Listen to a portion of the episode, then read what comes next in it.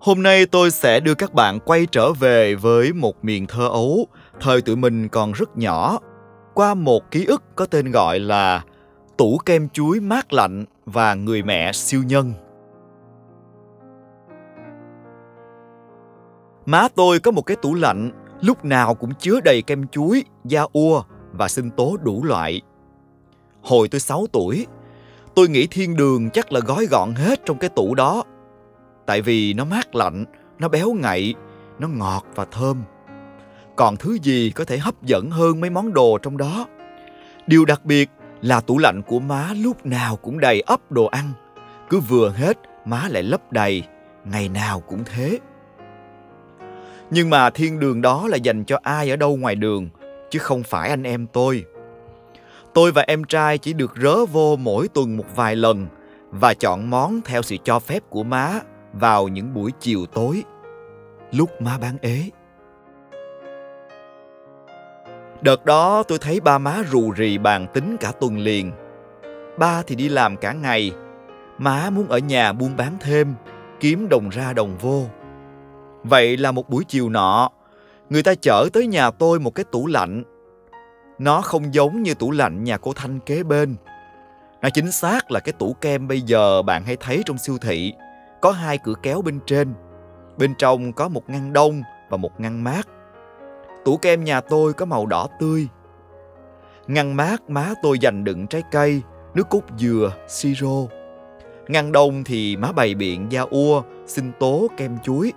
Tất cả do má tự làm. Má mua chuối sứ chín về cắt ra, ép mỏng trong miếng ni lông, rắc lên tí dừa nạo và đậu phộng, chan nước cốt dừa béo ngậy nấu với sữa đặc, rồi để cho đông lại. Da ua thì má làm xong, cho vô cái hũ nhựa nhỏ màu trắng. Hai món này thì má bán giá 500 đồng. Còn sinh tố, hồi đó người ta gọi cái món này là sinh tố nè. Đó là má nấu các loại chè đậu đen, đậu xanh, đậu đỏ khác nhau với nước cốt dừa, rồi đông thành từng bịch ni lông nhỏ xíu, cột lại chờ nó đông đá. Mấy bịch sinh tố đó, má bán 200 đồng. Khách hàng của má là đám trẻ con trong xóm, nhưng mà chủ đạo là học sinh mỗi trưa tan học về, cấp nào cũng có. Trước nhà tôi có hai cây bàn mát rượi. Má bày tủ kem ra dưới gốc cây, rồi kê thêm dăm ba bộ bàn ghế nhựa. Hàng quán sạch sẽ, đồ ăn lại ngon, nên là má bán đắt lắm. Thông thường mùa mưa bán hơi ế hơn một chút, thì anh em tôi hay được sơ muối cái thiên đường trong tủ. Còn lại mùa nắng, thì đành thòm thèm vì có khi đồ làm không đủ bán. Nhưng mà tôi nói vậy thôi, chứ tôi không định vẽ má mình như một người keo kiệt đâu. Dù má nghiêm khắc và hay la, mỗi khi thấy hai anh em tôi mon men lại gần tủ kem. Má nói, làm đồ bán mà hai đứa bay ăn riết chắc sạc nghiệp. Nhưng kỳ thực, tôi biết nhiều lần má giả bộ ngó lơ, hỏng hề hay biết. Những lúc mà tôi lén thò tay bốc một bịch sinh tố hay một miếng kem chuối. Thường má mở hàng buổi sáng, khi nào học sinh về hết thì dọn hàng. Tối đến, má bắt đầu bày đồ hàng ra để chinh chiến. Chắc là bạn sẽ ngạc nhiên khi biết hồi đó tôi rất nhiệt tình phụ má. Tôi tranh thủ học bài thiệt lẹ, rồi phụ ngâm đậu xanh, nạo dừa, lột vỏ chuối, đãi vỏ đậu phộng, vân vân. Một phần thì à, tôi cũng muốn giúp má, cho má đỡ mệt. Phần khác là trong những lúc thấy con trai xông xáo phụ mình như vậy, lỡ vì nó mệt quá mà bốc vài hột đậu phộng hay ăn vụng vài miếng dừa nạo thì má cũng không nở nào la. Thật ra má không hà tiện, thậm chí còn sợi lợi nữa là khác, nhưng tuyệt đối không được hoang phí. Nếu xin má miếng kem chuối mà ăn một nửa bỏ mứa thì một tuần sau đó đừng hòng được xin thêm một miếng khác. Má càng không cho anh em tôi ăn cơm bỏ mứa. Một khi đã gấp cái gì vô chén là phải ăn cho hết. Phải chịu trách nhiệm với cái mình làm. Cuốn vở, cây viết hay cục tẩy phải xài cho mòn hết má mới mua cho cái mới. Với má, tuyệt không có cái kiểu đang xài giữa chừng thấy bạn khác có cái khác đẹp hơn thì về nhà vòi vĩnh. Má tôi tính toán rất kỹ từng thứ trong nhà. Có nhiều đêm tôi thức dậy giữa giấc để đi tè. Vẫn thấy má ngồi hì hụi làm kem chuối.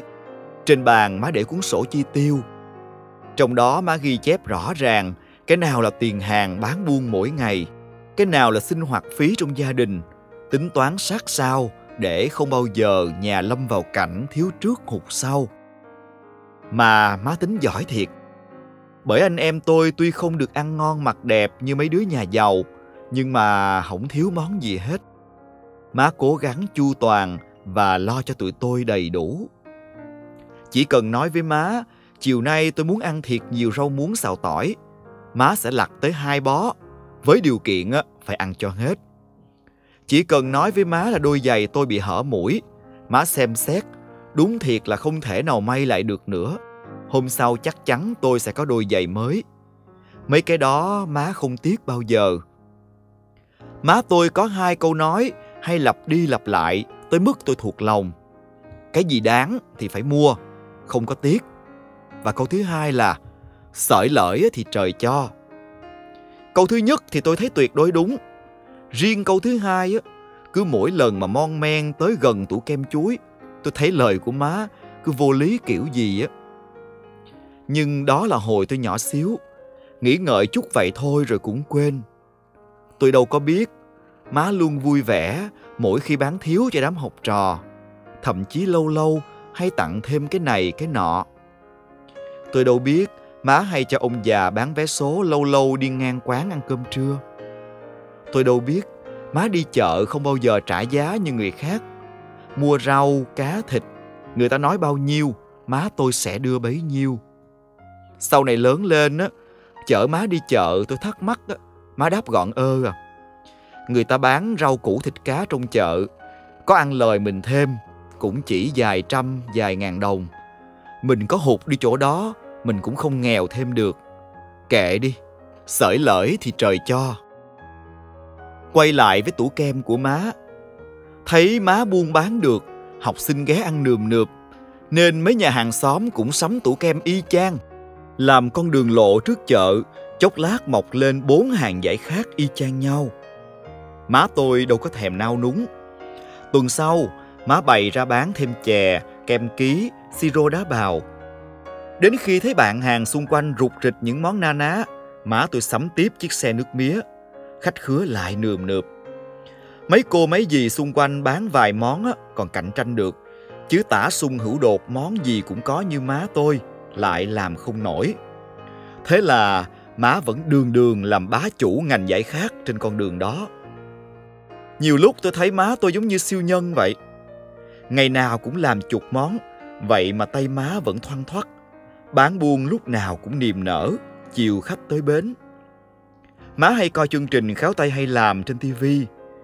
Thấy người ta bày ra món gì hay ho là má lại mày mò học theo. Vậy nên có mấy anh chị học sinh ăn hàng của má mấy năm liền thành mối ruột. Ngày nào đi học về cũng ghé. Tại má liên tục có món mới. Tôi bắt đầu tin vào câu sợi lởi thì trời cho của má. Vì nhờ tủ kem chuối, xe nước mía và nồi chè của má mà mấy năm tiểu học anh em tôi thật sự được sung túc. Thật ra hơn hết là từ sự sởi lởi và chịu khó của má. Kiểu gì má tôi cũng có cách xoay sở, kiểu gì má cũng lạc quan hết mức. Bán buôn được gần 4 năm thì người ta giải tỏa mở rộng đường lộ. Khoảnh sân nhà tôi bị thụt lùi vô cả chục mét, gần đụng tới thềm nhà. Hai cây bàn rợp bóng cũng bị chặt mất. Tôi tiếc ngẩn ngơ mấy tháng trời. Nhưng tiếc nhất là má tôi quyết định sang lại xe nước mía và tủ kem cho người ta. Vì thấy không thể tiếp tục buôn bán khi không có mặt bằng. Thiên đường của anh em tôi đã chính thức không còn từ hồi tôi học lớp 6. Vậy mà chỉ có má là tỉnh bơ. Má kêu lâu lắm rồi không được nghỉ ngơi. Giờ có thể ngủ thẳng giấc buổi tối. Kệ đi, tuần sau rồi tính tiếp. Trời nào nở triệt đường sống của mình. Sống sởi lởi đi thì trời sẽ cho.